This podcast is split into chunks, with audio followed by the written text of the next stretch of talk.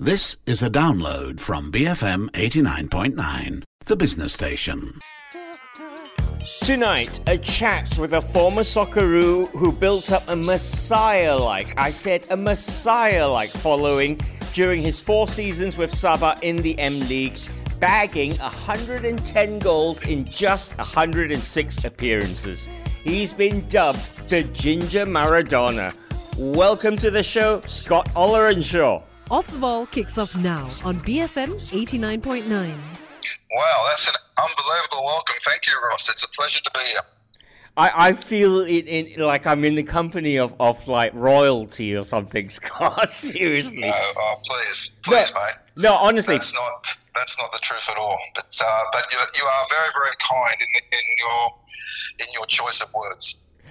More choice words coming up. Listen, guys, if you want to tweet us, it's at BFM Radio. Follow us on Instagram and on Facebook as well. It's BFM Football. Uh, we're talking to Scott Ollerenshaw then, um, former soccer. Let's start with now, here and now. Uh, you're in KK in Sabah. How are you coping with lockdown, Scott? I guess, Ross, the same as everybody. Um, you know, when your highlight of the day is to put a mask on and go to the supermarket and buy some food, then you know that it's um, uncharted times, isn't it? So, uh, but, you know, it's something that has to be done. No one expected this. And, um, you know, to be honest with you, Ross, I've been really impressed by how all of the people in this country have gone about this. They have um, they've basically accepted it and, you know, 99% of people have done the right thing. So it's been great for me to, to actually see see that from the from the, from these people here. Yeah, no, it's great you said that because we, we read daily about stories of the UK and the US, and, and that's really scary stuff.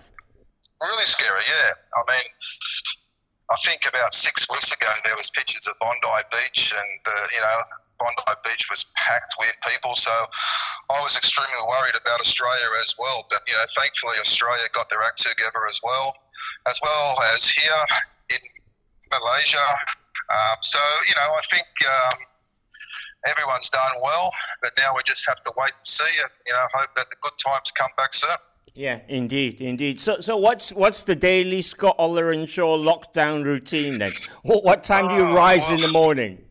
I'm an early riser, Ross, because normally I take my daughter to school at about 7 a.m., so I haven't been able to get out of that habit. Um, so normally I wake up early around 6 a.m. and have a coffee, have a shower, go into my little office and put on my Australian radio, listen to the talkback radio, try to do a bit of work, and that normally takes up the whole morning until about 12, have some lunch, then I might have a nap. That's an old footballer's habit. I used to have a nap as a footballer, and now at the age of 52, I'm still having a nap after lunch. Uh, then I try and do a bit of exercise. We're lucky enough to have a treadmill in the house, so I do a, you know, try to do half an hour on the treadmill, and then normally around four o'clock I treat myself to a cup of beers. And dinner at six, watch a bit of Netflix after that, and uh, I'm normally uh, normally in bed asleep around 10 p.m. That, that sounds like quite an ideal lifestyle, with or without the lockdown, to tell you the truth. yeah, I don't know about that, but yeah, I mean that's that's what I'm used to, so I've tried to maintain that. Brilliant. So, so what what what have you been watching on Netflix? I, I asked that of everybody. Sunderland till I die, the English game, um, the one about Aaron Hernandez. Ah, yeah, yeah, yeah. Which was quite interesting, and the latest one I've been watching um, about Michael Michael Jordan, which is called The Last Dance, which I found found that absolutely riveting. I couldn't stop watching it. It was really interesting, and the intensity and the standards that he set was just unbelievable. And for me, um, he's him and Tiger Woods are probably the greatest sportsmen that I've ever seen. Brilliant, brilliant. Well said, and it is well worth a watch. Uh, the Last Dance on Netflix. All right, let, us talk about you, Scott. Uh, you, are now a, a, very successful football agent. Play, players you've brought through like Junior, um, um, uh, Matt, uh, Darren Lok, Corbin Ong, Stuart Walk, Sam Somerville. These are just some I can remember. Brendan Gan. Well, Brendan, is Gan of at the course. start when he went to Kelantan. Yes. So So, uh, do you do you actively look out for? How do you keep tab of Malaysian players abroad? well, this whole mixed mixed heritage thing, Ross, it happened by, to be perfectly frank, it was a complete accident. Um, what happened was that Junior Eldstål's mum asked me, she was a friend of us here, and she called me up and said, Can the son come to Kota Kinabalu and, and do some work experience? I had a sports tourism business going, and I was running a lawn bowls tournament. Yes, you heard it right, a lawn bowls tournament. So Yeah, yeah, I'm gonna come back to that. and he did some work. I had him picking up, uh, you know, crates of water, and ha- you know, I actually had him doing a bit of work. Um, and one night I said to him, uh, "Mate, we're going to go and play indoor soccer." And he said, "Oh, really?" He said, "Can I come and play?" I said, "Yeah." I said, "Of course you can." And he came and played indoor soccer, and I could see that he could actually play a bit. I said, "Mate, you look like you're okay." I said, "Have you played a, you know, I mean, do you actually play?" He said, "He said I play Vauxhall Conference back in the UK." I said, "Really?" He said, "Yeah." And then my mind started sort of ticking over. I said, "Do you have a Malaysian passport?" He said, "Yes." And with that, I got on the phone to Robert Alberts, told him about Junior. He said, "Yeah, no problem. Send him down, and and I'll have a look at him." He went to Sarawak. Robert called me about 10 days later and said, Yeah, he's not bad. He said, I want to sign him. And that's how it all started. Brilliant! What what a, what a great way to to kick it all off. And let- let's face it, the players you've you've brought in. I mean, people like like Brendan now, the toast of the country. You you you're single handedly upping our FIFA rankings here, Scott. I, I'd like to thank you for that. I, Ross, I had a very small part to actually play in it. You know, I mean, what happened after junior? Then I started getting phone calls from different people, and then a lot of players, you know, started actually calling me. So then you do a little bit of research, um, and you do what you have to. You know, then then the actual process starts. But you know, for me, when I look at players like, you know, I mean, if you look at players like Brendan, Matt Davies, Corbin Ong, Junior Eldstål, Darren Lok, Sam Somerville. Um, and I see that the national team is doing better now. And, you know, three or four of those players are a very important um, part of the national team now. So it makes me it makes me feel quite happy that I was involved. But I only played a small part. It's the players that have that have come here and they've dedicated themselves. They've actually immersed themselves into the culture of the country. Um, they understand, you know, and they've taught themselves how to mix with the local players. So I think it's the players that, you know, they're the ones that really um, deserve all of the credit. Yeah, absolutely. You you must. You, you wouldn't be human if you didn't feel a, a tingle in your heart. But I mean, I went to watch the game, Ross. I went to watch the game Malaysia against Indonesia at the Bukit Stadium, and I must admit the performances of of the players that night, and I and I watched that game, and I said to myself, you know what? I said I'm starting to feel quietly optimistic about Malaysian football. The national team, they are performing a lot better. I mean, let's not forget what's been done down south at JDT. You know, I mean, if you think seven or eight years ago, JDT wasn't even around. Yeah. And TMJ's he's come in and he set standards, and for him, he is a winner, and for him, it's all about standards, and you can't drop your standards, and it's it's to do with the players and the facilities and the coaches and the ambition. Um, so you know, I think the JDT have also helped. I think the NFDP has been also good. Um, there's a lot more emphasis on youth development now, and I think Malaysia finally understands that that's the key. We have to develop players. Um, and you know, hopefully over the next three, four, five, six years, we're going to see some really good players coming coming through. Yeah, absolutely, absolutely. I mean, you, you, you talk about these these half Malaysians, and, and you've concentrated on, on mainly Australia, but that, that must be just the tip of the iceberg. You think about what half Mas- Malaysian Brazilians, Argentinians, USA. Do you know what I mean? Would that would be that would be lovely. I, I've checked everywhere now, Ross, and uh, I'm starting to think that we've found as many as we can find. But then again, they, they just keep sort of cropping up every so often. So, um, you know, I believe that if one of your parents is Malaysian, I think that's fine. You know, I think um, in that case that you have Malaysian blood and you come here. But the most important thing is that players have to come here, and it's got to be for the right reasons. You know, they've got to be here to try and help the country, not just for them themselves. And like I said earlier, they've got to understand what the actual culture is and what the players here are. You know, it's not easy if you're a Malaysian player and this Mat Salleh comes in half blood and he's going to take your spot. It's not easy, you know. Yeah, so yeah, um, I think I think Junior tells the story of when he first came in and he was in the national team camp and he was the only mixed heritage player there and none of the boys would actually talk to him. But a week later he was calling me and he was happy. He said, Oh, the boys are fantastic. They've accepted me. They've finally accepted me. You know, he said the first week they wouldn't talk to me. I started speaking a little bit of their local language. I went to the local to the local hawker store with them. He said, and now they accept me. I said, Junior, that's what you have to do. I said, you are not a Westerner anymore. You are Malaysian, so act like a Malaysian. Brilliant, brilliant. Well said. And, and in many ways, Junior Eldstål really kind of set the precedent for all the others to follow and, and all that. You know, Ross, if it wasn't for Junior Eldstål, there'd be no Brendan Gan, no Matt Davies, no Corbin Ong, no Sam Somerville, no Darren Lok. There'd be none of these players here. Um, so they all have a debt of gratitude, not to me, but but to my my what I call my adopted son, Junior. Well, uh, let, us stick with Junior. Does, does his sartorial elegance rub off on you at all, Scott?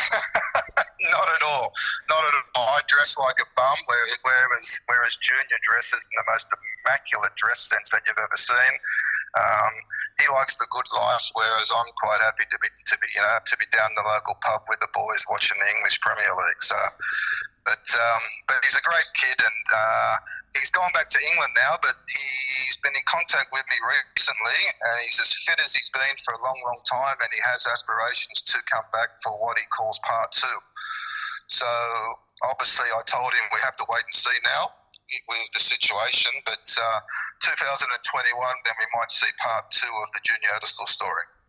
Right. Anyone listening want a want a signing? Uh, get in touch with me first. I, I, I need my I need my piece of the pie as well.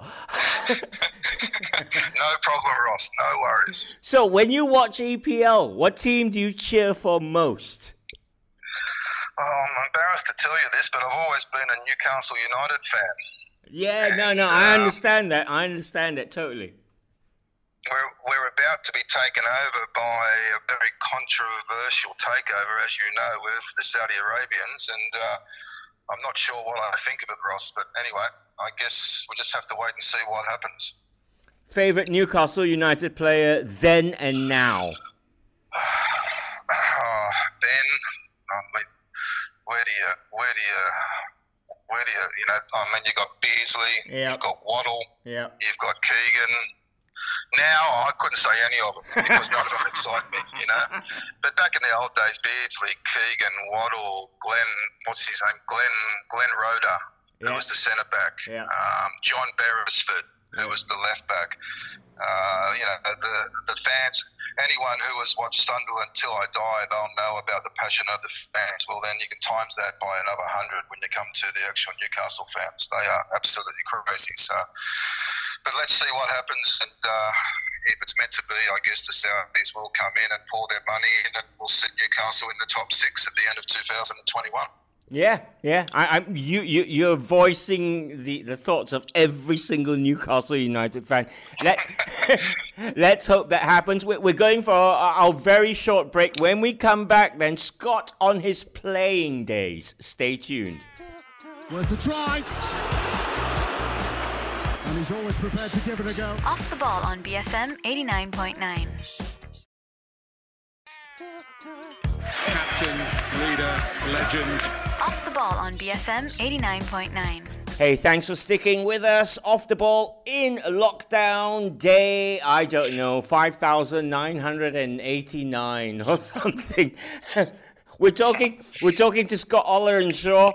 Uh, Scott's now based in KK in, in Sabah. Um, Scott, your, your playing days. I, I, I know it spans uh, quite quite a, a, period. You started in '86.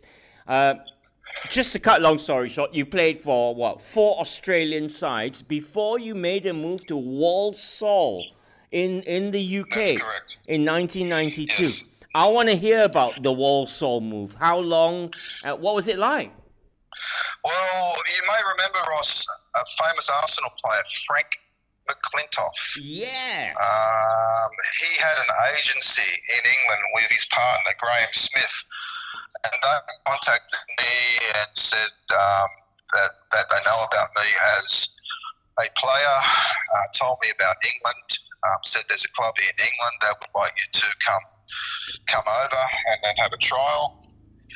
And I said, okay. I said, which is the club? And they said, Walsall. And I said, "Oh, really, really?" And and I must have got confused because they were talking about England, then they were talking about something else, and the line wasn't the best. And I got off the, I, I got off the actual phone, and I went in and I said to my father, I said, um, I said, I'm going, I'm going overseas. He said, Where? I said, I'm going to Warsaw. I said, I think it's in Poland.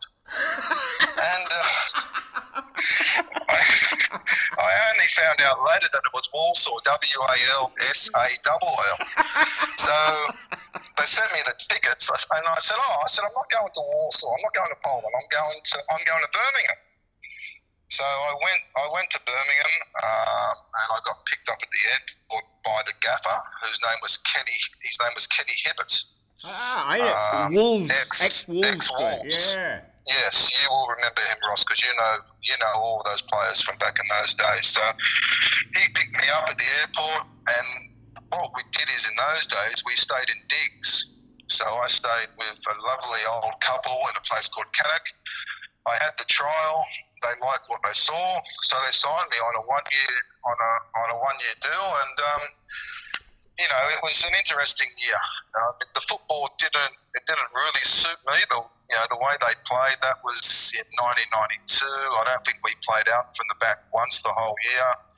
I was up against six foot four, six foot five giants. Yeah. Um, but you know, it was a great experience. We had some, we had some really, really good players um, in our team who were coming towards the end of their careers. Um, you may recall Kevin MacDonald yep. from Liverpool. Yep. Wayne Clarke from oh. Everton. Oh, Wayne Clarke, Everton player, yeah. Yeah, and Derek Statham from West Bromwich West Albion. Brom, yeah, Derek Statham. He was a yeah. left back or something, right? Yes, yes. And my best friend in that team has actually gone on to do some great things. His name is Dean Smith. Oh wow! Dean Smith. Yeah, he's my best friend. Dino was Dino came to KK two years ago with his family. He was managing Brentford at that stage um, but we've kept in touch over the years, and he's one of my best mates in football. So it's been really exciting to see. Uh, he was at Brentford, and then he got the gig at Aston Villa and got him promoted, as you know, in in that in that famous playoff game, and now he's the manager in the English Premier League. So uh, unbelievable. Can, can you ask Dean if uh, Jack Grealish is going to sign for Man United, please?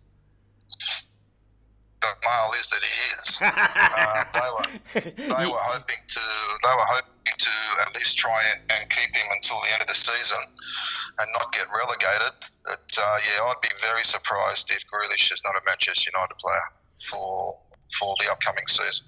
All right, let's go back to Scott's playing days then. Let's talk about your time in Sabah. Astonishing stats. I, I, I YouTubed you. I saw some of the goals. Um, that must have been your, your heyday. You must have felt like literally king at that time.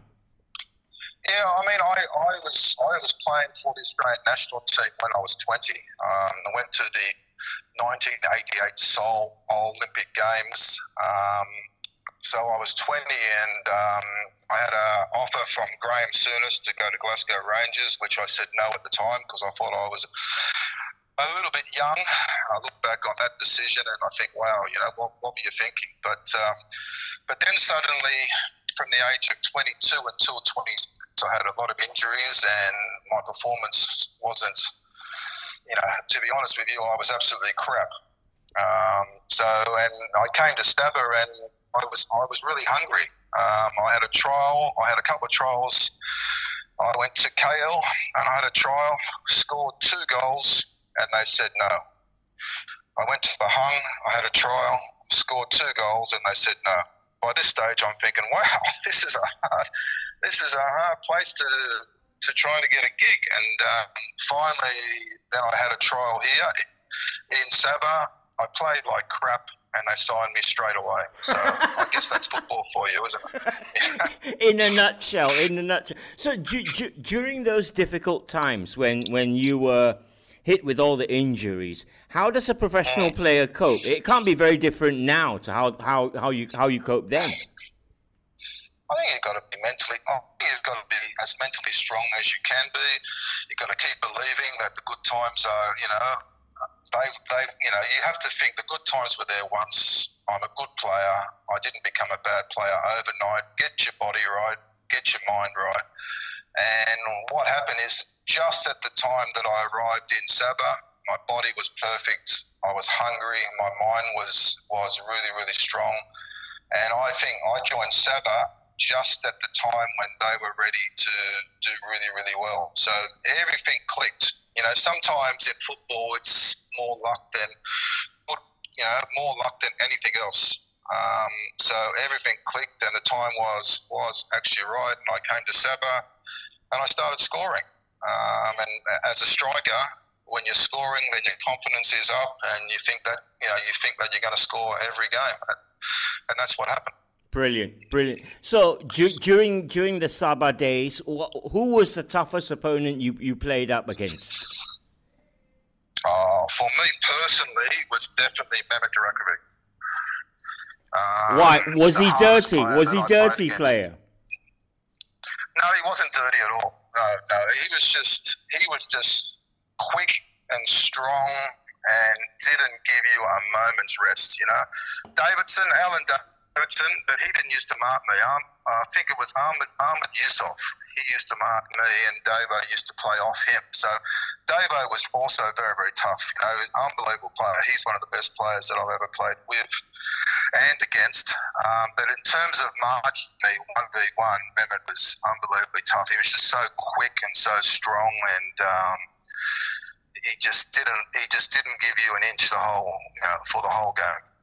Now, during during your time with Sabah, you, you played a, a, showpiece match against the mighty Manchester United, and even got on the score sheet against Peter Schmeichel. That was a, yes. They picked um, a Selangor team but they were allowed to bring in, I think, three extra foreigners. So myself, Alan Davidson, no, I think it was only two actually. Myself and Alan Davidson got called in. They already had Mehmet, David Miss, David Mitchell, and Joseph Biskic, plus the local boys. So we played against the Manchester United team, and it was a strong, it was a really strong team. They, they had from memory, they had Schmeichel in goals, Paul Parker right back, Pallister and Bruce as the two centre backs, Denis Irwin as the left back, Lee Sharpe wide on the left, Scholesy and Nicky Butt in the centre.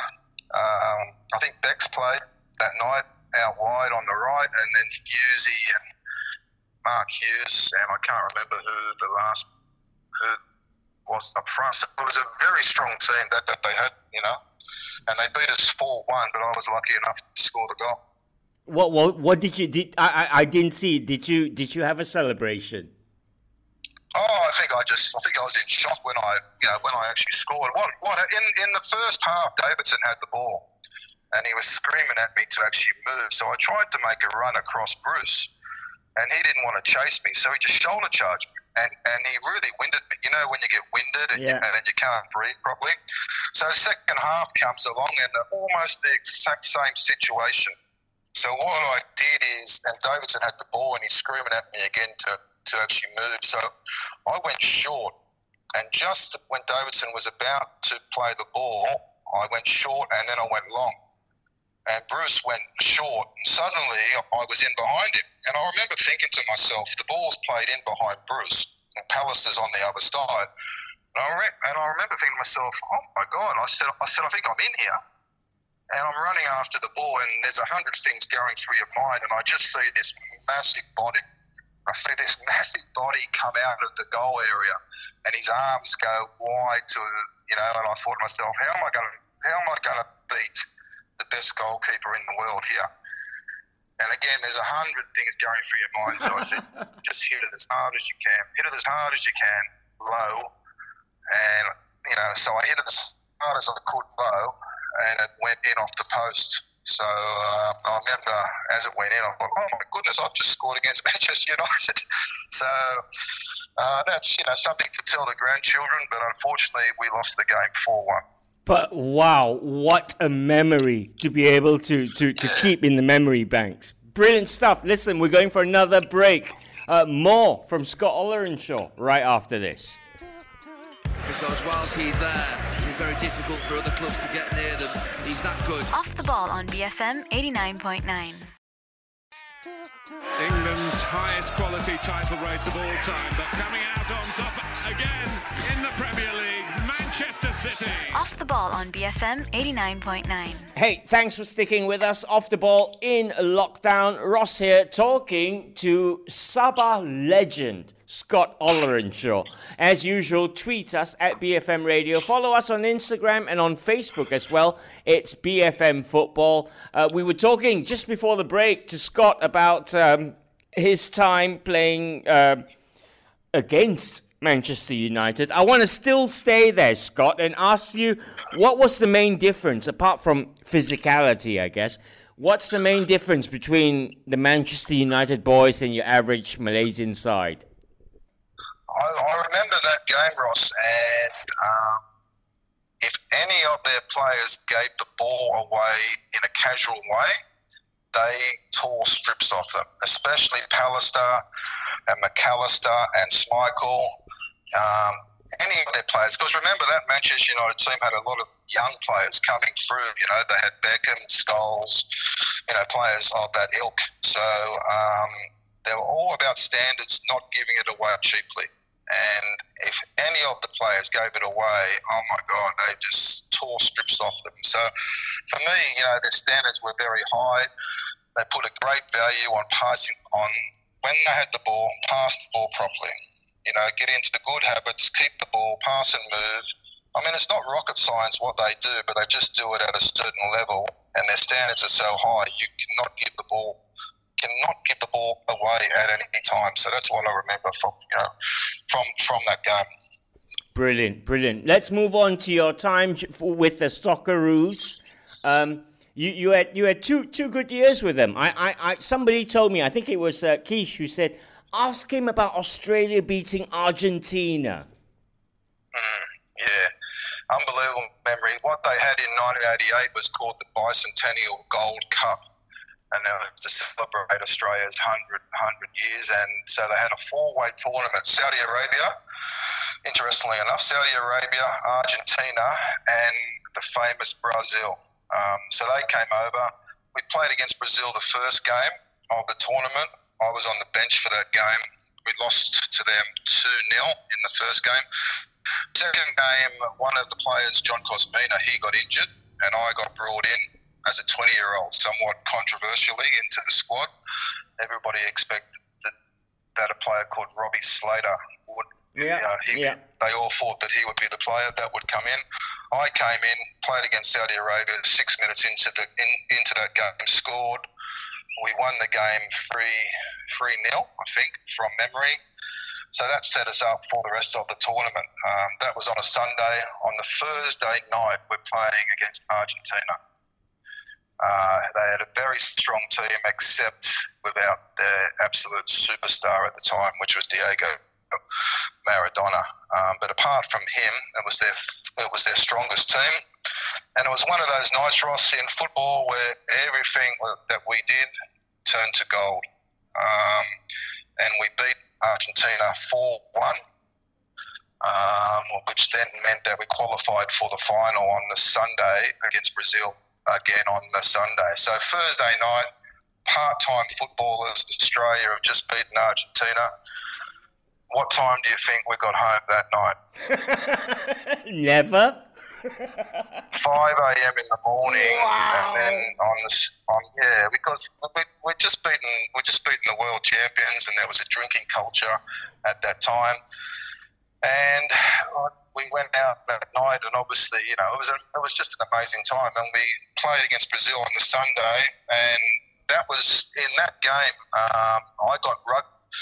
Davidson had the ball, passed it to Arnold. Arnold flicked it onto me, and I was in on goal and they had a famous right back, Jorginho. Yeah. Um, Jorginho, rug- he did a rugby tackle on me. He got a red card. Took him 10 minutes to leave the pitch. Um, at that stage, we were down 1 0 with about 25 minutes to go.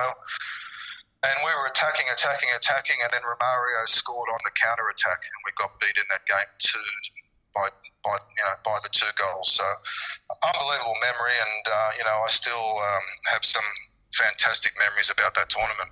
Brilliant, brilliant. Do you, do you keep in touch with any of the uh, Socceroos?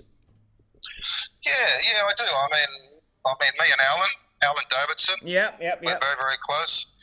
Me and Mehmet, obviously because he's over here.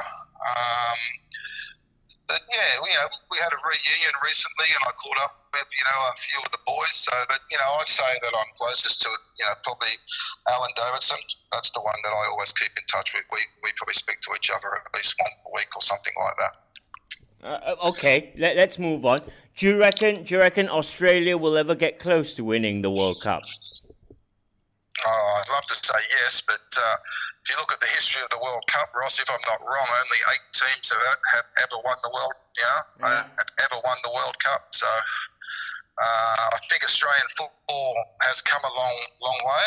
Um, the last five to six years, we're stuck in quicksand a little bit. Our youth development, and again, I get back to that. We had the Australian Institute of Sport in the 1980s, which actually produced some world class players. Mark Viduka, Skoko, Lucas Neill, players like this, Alistair Edwards as well. For those over here, uh, he went to the Australian Institute of Sport, but uh, for some reason, you know, about 10 to 15 years ago, they stopped the AIS, and suddenly the chain has stopped, and we're not producing the players that we used to. So there's talk now of bringing back the Australian Institute of Sport, which I think would be a fantastic thing and uh, hopefully our youth development can go back to what we used to do and we can start producing those world class players again. Yeah, I, I, I read an article recently where Mark Viduka said he owes absolutely everything to the AIS, which is uh, amazing. And it's great that they're thinking of bringing it back.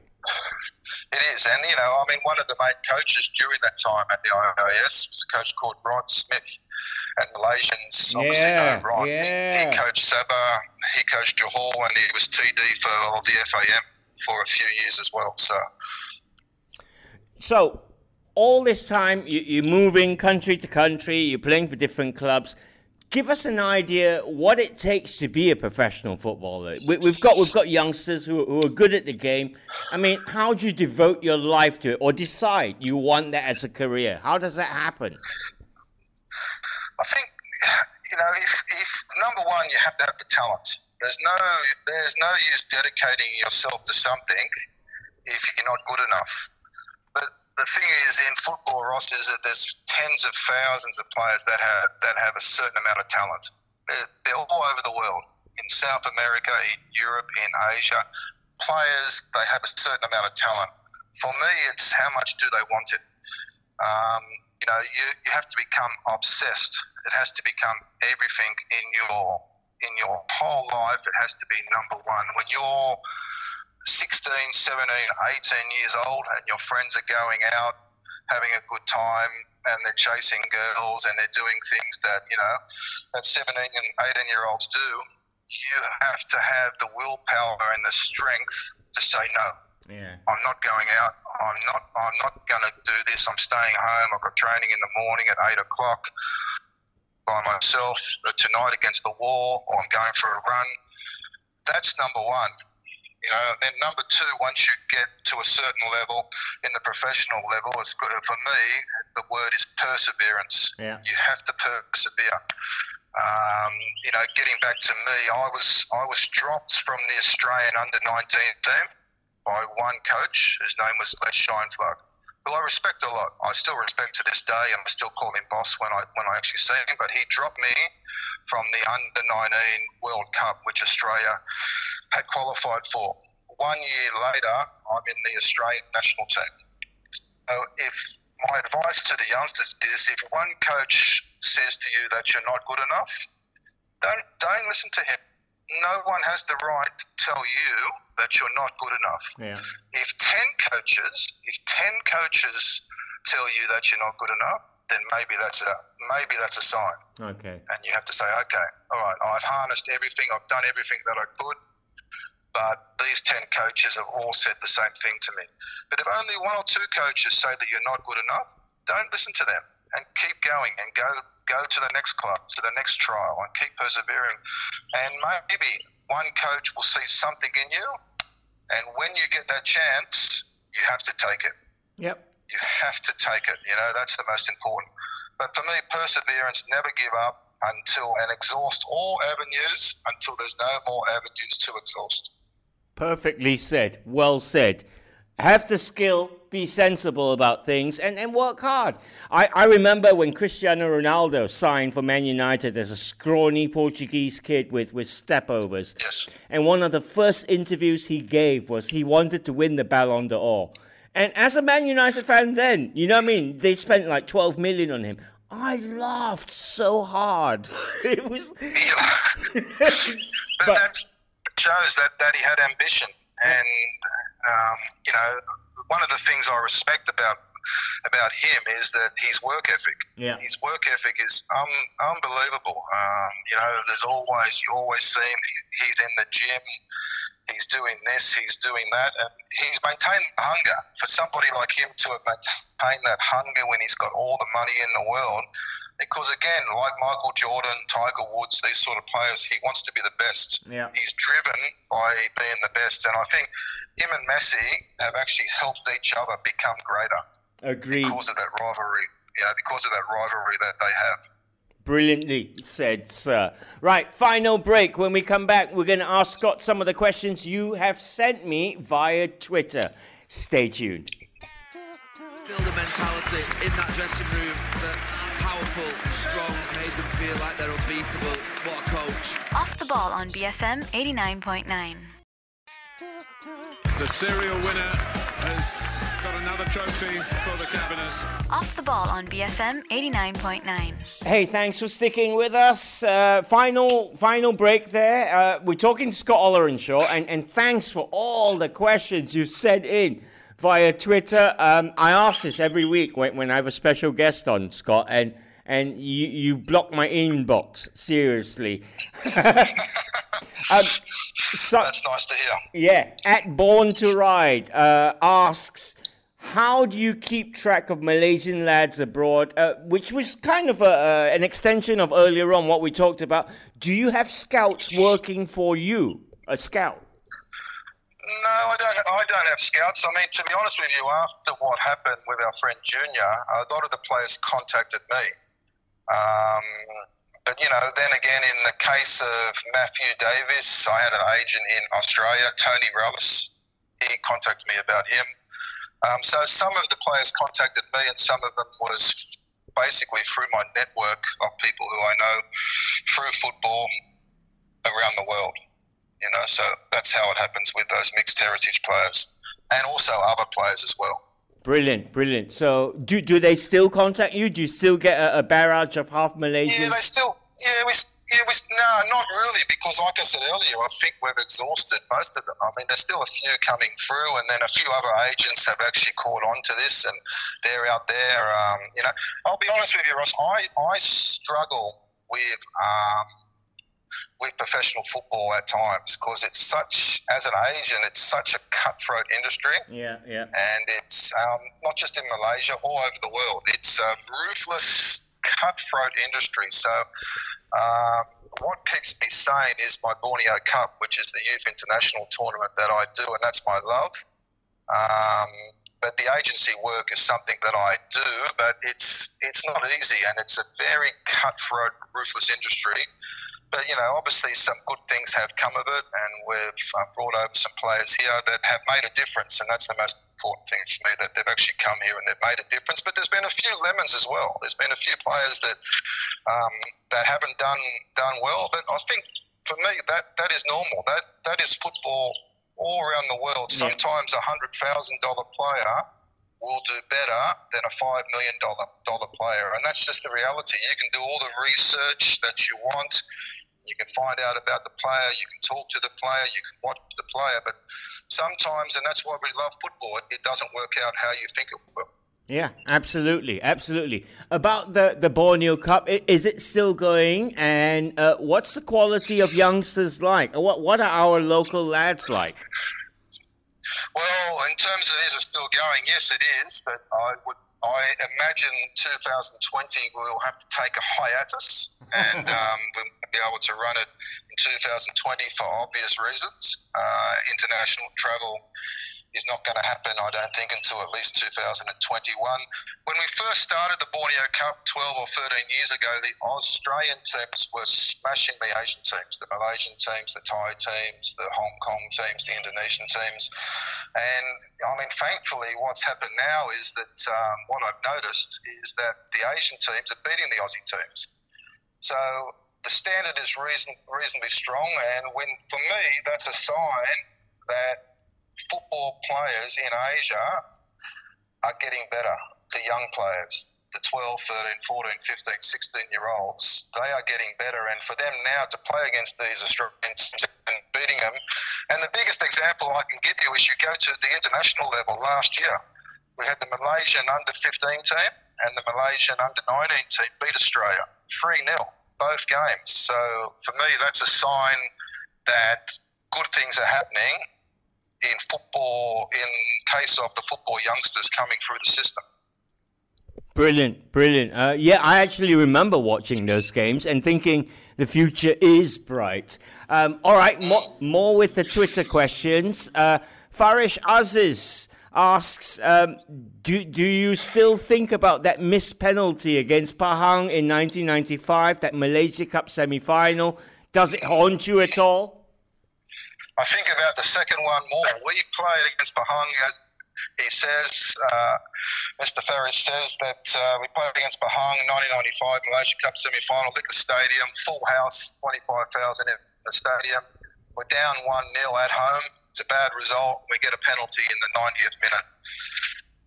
Khairul, uh, uh, Khairul Azman Mohammed was in goals for, for them, um, and he's a very good goalkeeper, as you know and I put it over the top. So we lost that game at home 1 0. We go to Kuantan for the reserve for the return game. I score in the first half an hour, so it's one all. All to play for. We get to the second half. Um, we get to full time. We get to extra time. It's still one all. Penalty shootout. I said, I'm going first. I want to get it out of the way. Give me the ball. And I missed again so I missed two penalties in a row. And so I probably, to be honest with you, I probably think of the second one more than the first one because at least I scored the goal that got us back into the game, into the tie. But then I missed the penalty in uh, the penalty in the actual penalty shootout. So that really hurt. So I remember after the game, I was in tears, and uh, Alan Davidson, who, you know, as I said earlier, he's my best friend in football. He came up and consoled me and gave me a big hug. And uh, but yeah, that's uh, these things happen in football, I guess. So nice to hear you being so frank about it. Great question, Farish. Nice one. Um, Jonathan Lim asks, uh, best Malaysian player of your era. Wow, there was there was some good ones. Uh, you know, I I played with some really good players. I played against some really good players. Obviously, Zainal and Dollah. Um, but if I'm perfectly honest, the best Malaysian player that I ever played with or against, I'd have to say Matlan Marjan. Uh, he was my strike partner at Sabah. Um, he scored two goals against England, I think the year before that. Um, and when I played up front with him, I just thought to myself, wow, look at this boy play. He technically skills, and for a, for a small guy, he was only about five foot seven. His legs were so strong. So when the ball was played up to him in tight situations, he was able to keep the ball. And uh, I mean, my Bahasa was very, very bad at, at, that stage. It's still not it's still not the best now, to be honest. But um, and he didn't speak a word of English. But for some reason, when we were on the pitch, something magical happened, and we had this understanding. And uh, I wouldn't have, I wouldn't have been able to achieve what I did in those first couple of years if I wasn't playing up front with him. Brilliant. Brilliant. What an answer. All right, let's wrap up with Jason Dacey, who says, Has your tennis improved? I, I take it he beat you, did he? Well, I'll tell you the story, Ross. This was uh, pre my. For those who know me well, know that for a lot of years I had a really bad hip. I used to walk around like the Elephant Man uh, and could hardly and could hardly move. And uh, we were at Jason's place one day with Gary Gary Phillips as well, and me and Jason had a one set match, and he beat me. But I've been asking him for a rematch ever since I had my hip replacement about four or five years ago, and he keeps delaying it. So my answer to Jason is yes, he beat me in a one off, one set match when I had a dodgy hip. But can we please have a rematch anywhere in the world? I'll even fly to Brisbane if you'll give me a rematch. Jason Dacey, ball is in your court, as they say. brilliant, Scott. Brilliant stuff. It's been so much fun talking to you. Uh, thanks so much I've for taking time. Ross. It's been great. Listen, you, you hang in there. I'm sure things are going to get back to normal soon. It's feeling like it. So hang in there and thanks again. Cheers, Ross. All, all the best, mate. Thank you. The great Scott Ollerenshaw. Um, that's it for this Monday evening. You guys have a great and safe week. I know MCO's lifted a bit, but you know, common sense should prevail. Uh, I'll be back on Friday with all the news of the, the week for you. Until then, stay safe and uh, have a great week. Bye bye. Off the ball every Monday on BFM 89.9. Thank you for listening to this podcast. To find more great interviews, go to bfm.my or find us on iTunes. BFM 89.9, the business station.